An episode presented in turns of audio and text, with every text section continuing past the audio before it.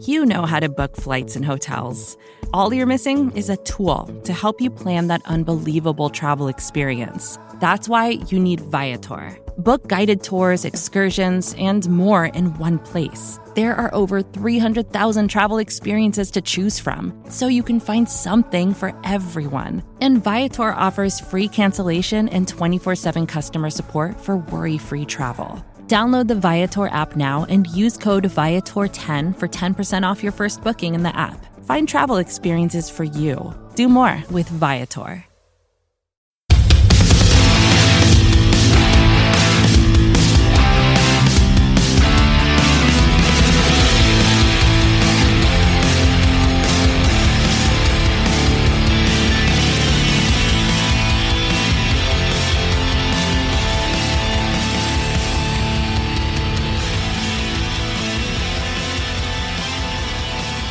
Hello, Giants fans, and welcome to your Friday, December 18 edition of the Valentine's Views podcast here on Big Blue View Radio, part of your SB Nation family of podcasts. I'm your host, Ed Valentine of Big Blue View. Today's show is going to feature an interview with Mary Kay Cabot of Cleveland.com as we preview Sunday night's Giants Browns Week 15 clash game that has uh, playoff implications for, for both teams. First, though, let's talk about some of the, the news, some of the topics that uh, that that have made news this week with your New York Giants. First and foremost, of course, is the second injury suffered by quarterback Daniel Jones. Listen, I have said, and I've been clear in my writing throughout the week at Big Blue View, that I think Joe Judge made a mistake in his handling of Jones against the Arizona Cardinals. Uh, Judge said consistently, you know, for a couple of weeks as as Jones dealt with the hamstring injury, he said that that you know he wanted to make sure that Jones could protect himself uh, if and when he played, um, and and he has continued to say that he thought Jones could protect himself Sunday against Arizona. I disagree. When you watch Jones, he couldn't move.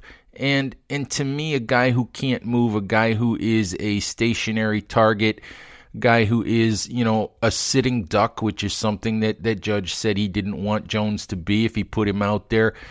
Uh, you know, to me, a guy who is a sitting duck and, and can't really move well enough to uh, to avoid some hits, or at least you know not take direct hits that guy can't protect himself, and I did not feel like Jones could protect himself on, on Sunday. And the thing you worry about when a guy can't protect himself is that he will suffer more injuries, which is precisely what happened with Jones on Sunday against Arizona with a sprained left ankle, which he suffered, I believe, on a second quarter sack. He said he thought it uh, it was in the middle of the game. Um, I think the Giants said they thought it was in the second quarter as well. But uh, you know, the the other thing is, I thought, you know, going back to that game, I thought that Jones should have been taken out of the game at halftime, and, and you know, and Colt McCoy allowed to finish the game. I just didn't think Jones was moving well enough to to effectively play quarterback. So I think Judge made a mistake. Uh, you know, I, have seen some some emails from Giants fans and some comments that are pretty irate regarding the way that uh, that Judge handled Jones during the week. Listen, this doesn't make Judge a bad head coach. It doesn't make him an idiot. It doesn't it doesn't mean he should be fired. All of those things. It doesn't mean he's stupid. It means he's a young head coach dealing with an injured quarterback for the first time it means he made a mistake. You know, Joe Judge is a good head coach. I I believe in the direction that Judge has the Giants pointed in. I believe in a lot of the things that he's done. I think the Giants are pointed in the right direction. And I think Judge is going to be the Giants head coach for, for a while. And I think ultimately he will be successful in, in getting the Giants, you know, back to uh, to fairly consistent contention, in getting the Giants back to uh, to playing the kind of football that that Giants fans will enjoy on a much more consistent basis. But I think in this case he made a mistake. I think that one of the other things that that Judge said in the lead up to the Arizona game was that you couldn't really trust what Jones was telling you in regards to his health, in regards to how he felt, because he's a competitor, he's a tough guy, and he would tell you that he was okay, even if he really wasn't. He's and, and Judge said that you know you really had to trust your eyes. And and at least for me, my eyes were telling me as I watched Jones play that he didn't belong out there on the field. And, and the disappointing thing in the aftermath of the game for me was that Judge kept talking about what Jones was telling him, that Jones was telling him he was okay, that he was telling him he was fine, he was telling him he could continue to go out there. And, that means for me that Judge didn't do the thing he said he was going to do. He didn't use his eyes. He listened to what Jones was telling him. So I think that that Joe didn't follow, you know, the the thing that he said he was going to follow, and that disappointed me a little bit.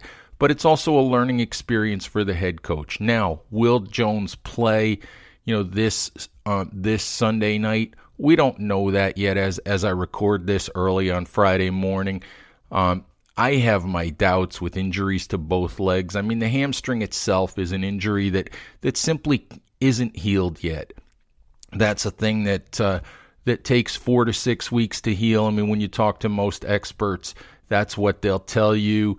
Um, that a hamstring takes four to six weeks, that it really needs rest, that you can't keep running around on it and expect it to get any better.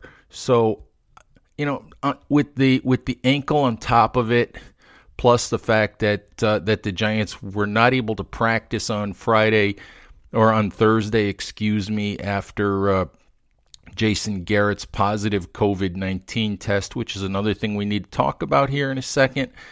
I just think it's complicated, and I, I think it would probably be better for Jones and perhaps better for the Giants offense, you know, if Jones would be, is is as limited as he was last Sunday against Arizona, better for the Giants offense if they play a fully healthy Colt McCoy. So let's move on to the uh, to the COVID nineteen news for the Giants this week. Obviously, they've been impacted uh, by COVID nineteen on a couple of of fronts. Obviously, as we mentioned, offensive coordinator Jason Garrett will not be with the Giants on Sunday night because of a positive COVID 19 test. That means that tight ends coach Freddie Kitchens will call plays for the Giants, and that's interesting on several levels. Mostly it's interesting because it adds some intrigue to the Sunday night game. Kitchens was, of course, Cleveland head coach a year ago, fired and then hired by Joe Judge to be the Giants tight ends coach. Kitchens has been an offensive coordinator before. He was offensive coordinator in Cleveland in 2018. This is nothing new for him. But the uh, the fact that that Kitchens was the Giants, uh, know, was the Cleveland head coach a year ago, adds you know a definite layer of uh, of intrigue to uh, to Sunday night's game. Also, could be interesting because you know Colt McCoy, drafted back in 2010 in the third round by Cleveland, could be the quarterback. So you could have uh, a couple of former Browns, you know, at the helm of, of the Giants offense on Sunday night. Just uh, sort of adds some interest, adds, you know, maybe an emotional level to to the game that that could make it uh, that that that could make it interesting. So that'll be uh, that'll be something to watch Sunday night as well.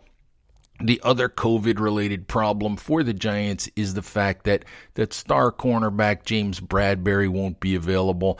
And Bradberry uh, found out, found to be a, a high risk close contact of someone outside the Giants organization who has tested positive for COVID, uh, is now on the reserve COVID 19 list. And uh, this is, you know, this is bad. You know, this is a bad news for the Giants because Bradberry is such a terrific player, one of the Giants' best defenders.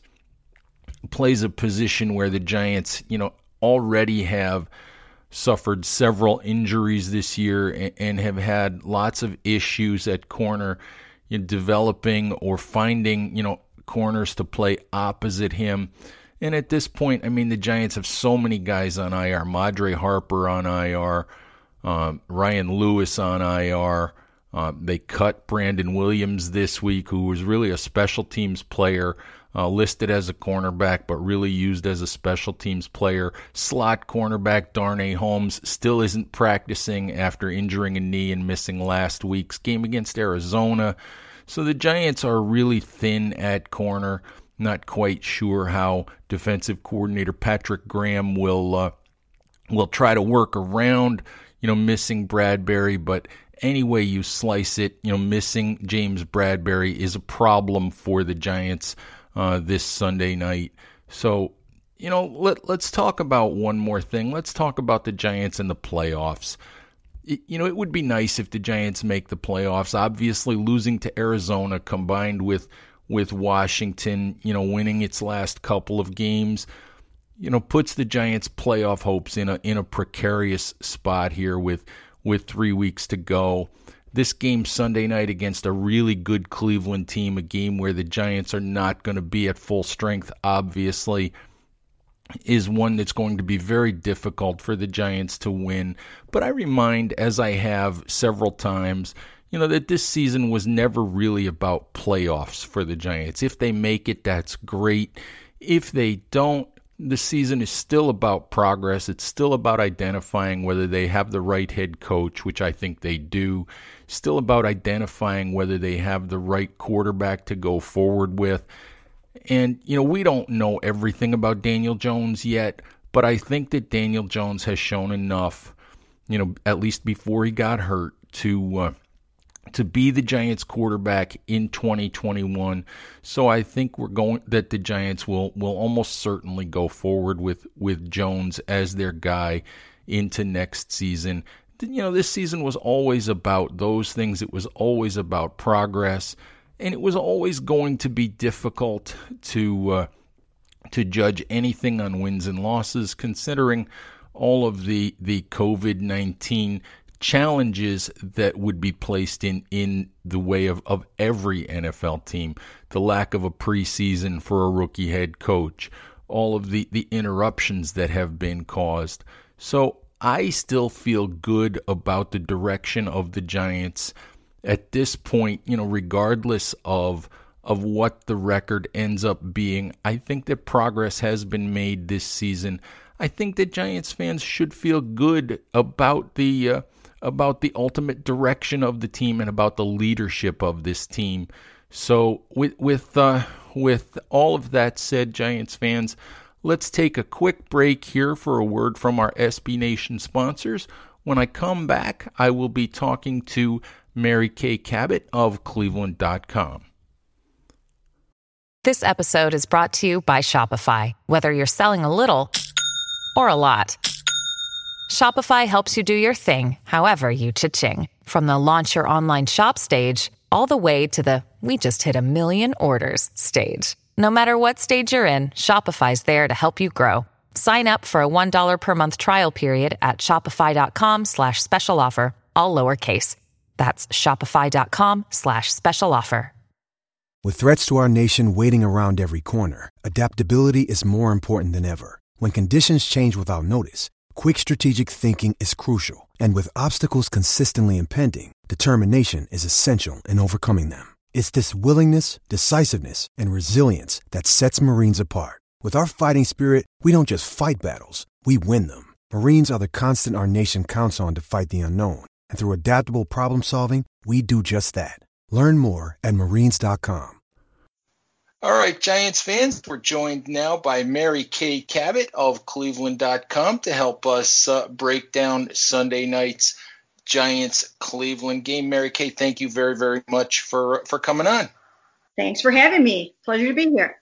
Hey, so I have to ask you. Um, you were on you know, Wednesday's uh, conference call with with Joe Judge. Uh, did you did you enjoy his uh, his colorful answer to to the the Baker Mayfield question? I did. In fact, I, I just got done writing a whole story about it. I led my story uh, with that, and my headline was uh, that Joe Judge bleeping loves Baker Mayfield. Uh, that was the headline, and then my uh, my lead was. Uh, you know, just all about that that funny moment and Baker's response to it, how he kind of appreciates that, and uh, yeah, so I had a little bit of fun with that. Yeah, it made me chuckle. I think that you know those of us who saw Judge during training camp understand that that that's his real personality. But I think that's maybe only the second time all year that that he, he's let an f bomb slip in his Zoom, and, and that kind of made me chuckle. So I was I was glad to see you picked up on it and, and ran with it.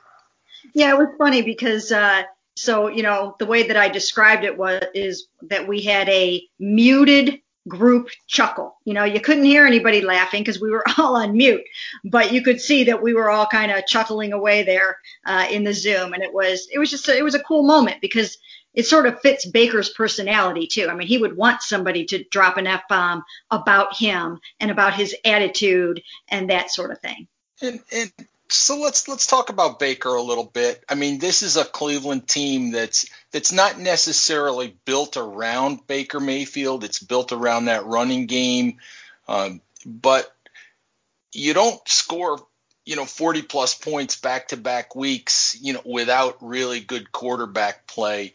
Where is he as a quarterback right now? Um, you know, would you put him in, in sort of maybe an upper tier as a quarterback, or, or where is he in his uh, in his progression? Well, first of all, I would say say that they've done a really nice job of building the team around Baker Mayfield. I think even the quarter the, the running backs are there as part of his amazing supporting cast that they have built around him with a great offensive line, great running backs, great receivers, great tight ends. And that's just the truth of it. I mean, that is what this is all about. And their passing game, uh, which took a little while to come around, is just as important to them as their running game. They're multiple. And I think people kind of got, uh, you know, kind of penciled them in or pegged them in as as a running team, and they're really not that. And you're seeing that now. Uh, now Guilt, guilty as charged. No, that's okay. Baker is, uh, you know, Baker is now showing that. He didn't show it for a while because, like I said, it took a while uh, for it to for him to get comfortable in the new offense. And then once he started to get comfortable, they had three bad weather games in a row at FirstEnergy Stadium. So the passing game was basically just a rumor in those games, and it was all about the run. Uh, so they have this reputation as that, but that's really not what they're what they're all about. And you have been able to see that uh, in certain games. The Cincinnati game where he threw five touchdown passes, the Tennessee game where he threw four touchdown passes in the first uh, half of that game, and and this past game where he threw the ball 47 times so uh, against the Ravens. So th- there is a, a very robust passing game, and now Baker's comfortable in it. He's very very very comfortable in the passing game now and they're running everything off of play action, mostly everything off of play action, and he's doing a great job in that. And you know, Cleveland is nine and four, and and I think you know they started off really well, and I think had a little bit of a lull in the middle, but you know that's kind of how NFL seasons go up and down. But at nine and four, you've got Kansas City, you've got Pittsburgh, you've got a couple of other nine and four teams in the mix. How seriously you know, should the rest of us take the Browns as an AFC contender? Very seriously, very seriously now, because as I mentioned, now the passing game has joined the running game, and now they're dangerous. And I think many teams uh, probably would not want to face the Cleveland Browns uh, because they are so multiple and they can do so many things on offense. When you have, again, when you have that kind of an offensive line and that kind of a running game, and, and then Baker now can put it all together and, and make it sing, then you know they're they're a dangerous team. You had to see him do it against the Baltimore Ravens to sort of say, okay, this is a good pass defense. Can he do it against a good pass defense? And he proved that he can. And and I think that, that that's huge because there aren't even that many good defenses in the NFL. Yeah, as as a guy who covers the Giants and uh, you know the Giants are a team that that doesn't score a ton of points. I mean, especially now with with Daniel Jones being, you know, being limited if he's able to play at all. Um, yeah, the Giants have a really good defense, but that scared me the other day watching them put up 40 plus points on a, on a really, really good Baltimore defense. I just don't know if the Giants can keep up with this team.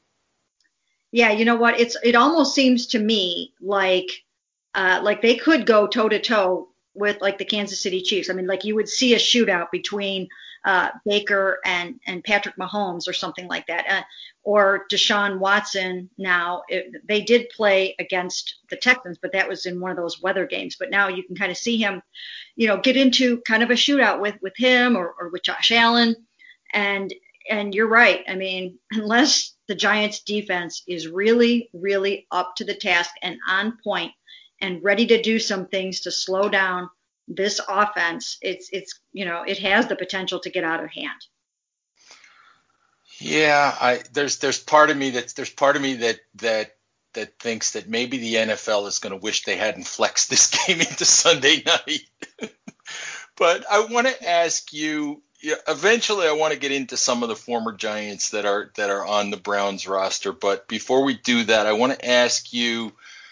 You've seen a lot of different coaches come and go in Cleveland, and I wasn't real sure about the uh, the Kevin Stefanski hire to be to be truthful. What has he brought to the Browns, and and why is this working with him as as a rookie head coach?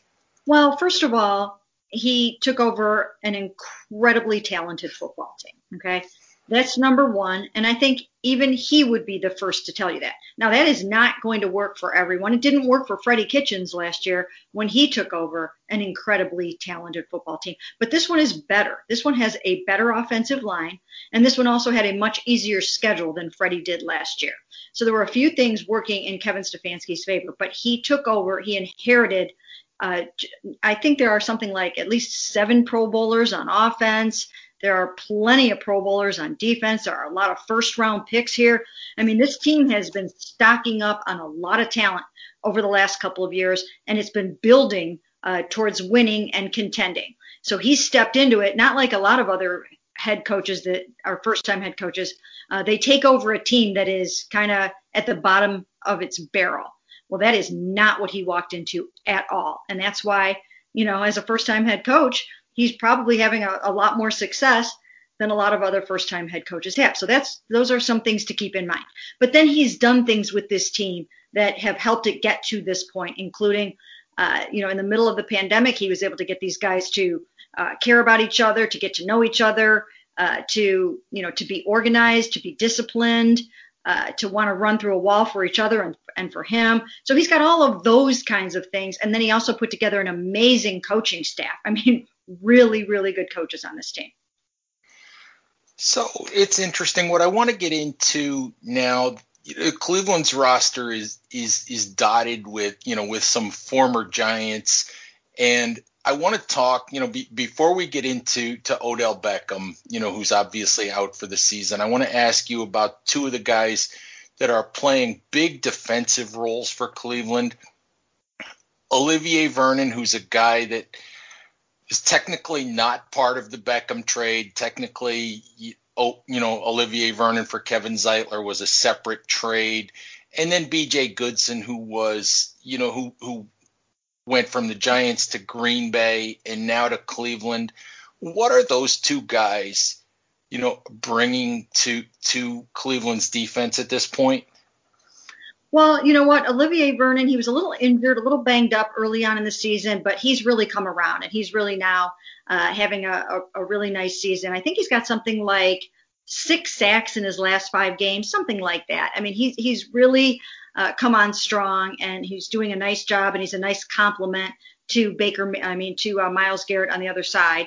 And B.J. Goodson, uh, you know what? He has he has really um, made something of that linebacking corps. It's a much maligned linebacking corps, and he makes big plays. I mean, he he really does a nice job. He will, you know, he's he's breaking up passes. Uh, he's making key stops, and he has uh, he has been basically a, a pleasant surprise for them at linebacker. Yeah, you know, just as an aside, I I never understood why the the Pat Shurmur James Bettcher coaching staff really wanted nothing to do with BJ Goodson, who had been a starting linebacker for them. It just that one made me shake my head, you know, with a Giants team that, that needed linebacker help. Well, I'll tell you what, I have seen this so many times in my career. Uh, one man's trash is another man's treasure. It happens all the time. For instance, Freddie Kitchens could not stand Rashard Higgins. He was in the doghouse. It was a bad scene. Rashard Higgins, these guys gave him a chance uh, to prove himself and to prove that he was a good receiver and a valuable member of a football team. And he's having a, a tremendous season now. And and Freddie just didn't like him. So you know, and same thing with Adam Gase with with Jarvis Landry in Miami. Those guys just they did not like each other. They butted heads, and it just it just was not a good situation. Jarvis Landry in Cleveland has been, you know, the model citizen, the model player, and he's flourished here. So those things happen sometimes. Yeah, they do. Um, you know, and one of the things that happened in New York was Odell Beckham, who, you know, we, we have to talk about him a little bit, I guess. Odell Beckham eventually wore out his welcome in New York. The trade to Cleveland, you know, two years ago now at this point, and the, the story or the, the, the chatter that's been kind of circulating around in, in the New York, New Jersey area this week is, well, did Cleveland win the trade or did the Giants win the trade? I mean, when it was made, Dave Gettleman said it would take two or three years to really figure that out. Um, the New York writers, for the most part, seem to have come down on the side of, well, if you look at Odell's production, and what the Giants got back. The Giants won the trade, but Cleveland's got a better team. So I guess it's a twofold question. On the question of who won the trade, which side would you come down on? And my other question, knowing that Cleveland has a different general manager now than they did when the trade was made, do you think they would make that trade again? Uh, probably not. They probably wouldn't make that trade again because, from an analytics perspective, it probably would not have made sense to do that uh, for the kind of money that you were going to have to pay Odell Beckham Jr. and for where he was at in his career and all those sorts of things. I'm guessing that that this group probably probably would not have done that. Um, but you know, one of the ways to look at it is the Browns would not be nine and four right now without Odell Beckham Jr. He single handedly won the Dallas game. So that's one loss that they would have had right then and there. Uh, he won that game. And sometimes that's all it takes is one game for you to get into the playoffs. And if they were eight and five right now, they would not have one of the top seven seeds in the AFC. And they would be eight and five if Odell Beckham Jr. had not won that game for him. And he made other big plays in other games this year, too that they probably wouldn't have won those games if not for what Odell did. Now, he didn't have the chemistry quite yet with Baker, but Baker didn't have the chemistry with anybody yet in the beginning. Now he does. Now Baker is playing the way that everybody thought he would play the whole entire season. And I think that Odell would have been a beneficiary of that as well. And so I'm I'm I'm not ready to say that the Giants won this trade because there's a darn good chance that if Odell hadn't torn his ACL this year, that he would have been lights out as the season went along. And probably a big part of a playoff campaign, and who knows where he would have helped them go. All right, last question that I have for you. I always like to do this. I like to get an outside perspective, you know, on the Giants, on the team that I cover. Uh, so I'm curious you know, obviously you you haven't you know followed the Giants on a day to day basis, but but from the outside, you know, your impression of, of Joe Judge and your sort of take on on where the Giants are at this point and maybe what they are. Well, you know what? Just seeing what I've seen out of them over the last four or five weeks. I mean, they're scrappy. They're winning games. To come up off the mat and win four out of five games, that's pretty darn incredible. I really enjoyed being on the Zoom with Joe Judge today and kind of hearing what he was all about and what his personality is like because I really wasn't very familiar with that before. As you mentioned, you know, I don't have, you know, a lot of exposure to the Giants on a day to day basis right now. And so it was kind of fun to hear, uh, you know, just to hear him talk. And he's just so energetic and full of personality. And, you know, he dropped the F bomb about Baker Mayfield. that was kind of fun. It gave me a whole story to write. And um, I really liked him. I was so impressed with him, so very impressed with him today. And uh, I, it seems to me like like they're on the right track. And it seems like if you're able to get a team to come back and win four out of five games, then you're doing something right. You're doing something right. You kept them together, and uh, and and you're on the right track that way. It seems like defensively uh, that it, it's a it's just a, a well well coached, well coordinated defense, and they're doing some really really great things there. And you know, if they if they really play their cards right and are, are on the money and on point, I mean, they, you know, they might be able to slow down uh, this offense right now, although I, I do think that it's hitting its stride at the right time. But uh, that defense is showing some things. I mean, if you can beat the Seahawks, uh, there's there's something to be said for that.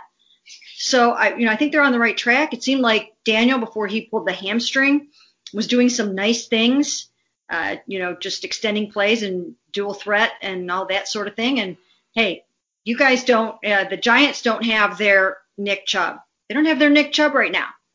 Mm-hmm. If the Browns didn't have their Nick Chubb right now, I don't know that they would be nine and 4 mm-hmm. So I think there's something to be said for the fact that you know they're trying to play without their their best offensive player. You know, I should ask you. I just thought of this before I let you go. I should ask you about Colt McCoy. Since, you know, since he was in Cleveland for so many years, you've got familiarity with with Colt, and the the little bit that I have talked to Colt, he he seems like a great guy. He seems like he would be a great teammate. You know, we don't know yet how good of a quarterback he still is, but I'm just curious, you know, what you can tell us about your dealings with uh, with Colt McCoy over the years. I really enjoyed Colt. I really, really loved covering him. I really liked him a lot. Uh, at one point, uh, when there was a, the lockout that was going on in 2011 and Pat Shurmur was the head coach, Colt took it upon himself to host a bunch of Browns players down in Austin, Texas. And he invited me to come down there for that. And I that was just the coolest thing that he did. I mean, he was just that was just Colt. And so I went down there and I was kind of part of that whole thing and he paid for uh, you know some of the younger guys to come down there. And he really wanted to come back and try to have a good season in 2011 now it didn't work out at all because uh, or was that 2012 he would have come back in?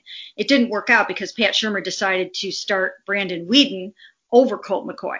Now i think what happened with colt mccoy in his career and i, I really do believe this is that um, one of his last games in the bowl game, I think it was, where he got hurt. He hurt his shoulder. And I just don't think he was ever the same after that. I just don't think he was ever the same. I don't think his arm was ever the same. I don't think it ever came back the way that he wanted it to. There was just something not right about the arm talent after that. Uh, so that's how I look at that. I think if not for that, I think he might have had a really, really nice career because he's a playmaker. In some ways, Baker, I think Baker Mayfield, it reminds me a little bit of what Colt McCoy was at Texas. You know, just a scrappy playmaker, makes something out of nothing. Uh, and I would have loved to have seen Colt go on to have a really, really great career. But I think injuries had something to do with it. He suffered a horrible concussion here in Cleveland. That, you know, that didn't help matters at all. And then he got injured again when he got his opportunity in Washington but there there was always something about him. He he has a winner mentality. Uh, 45 victories at Texas, and uh, and I just wish his career would have gone the way that it should have. All right, Mary Kay, thank you very, very much for uh, for spending some time with me, for for dropping some uh, Browns knowledge on us. Before I let you go, just tell the folks where they can find you on Twitter, where they can find your work if they want to.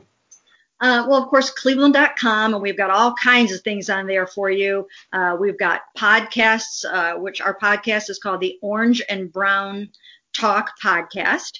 And uh, so everything is there for you on cleveland.com. And then my Twitter is at Mary Kay Cabot, and it's just uh, pretty much how it's spelled.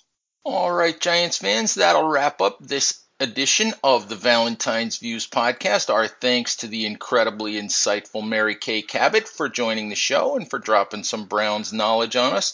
Please remember to subscribe to Big Blue View Radio on all of your favorite podcast applications. Check out Big Blue View on Instagram. Check out our Facebook page. Follow at Big Blue View on Twitter. Join the community at bigblueview.com so you can comment, discuss things uh, going on with your New York Giants with uh, with other Giants fans, and also, as always, please remember to uh, to stay safe out there, Giants fans. All right, take care. We'll talk to you soon. Bye bye. More to dos, less time, and an infinite number of tools to keep track of. Sometimes doing business has never felt harder, but you don't need a miracle to hit your goals. You can just use HubSpot because their all in one customer platform can make growing your business infinitely easier. Imagine this high quality leads, fast closing deals, wildly happy customers, and more benchmark breaking quarters. It's not a miracle, it's HubSpot. Visit HubSpot.com to get started today.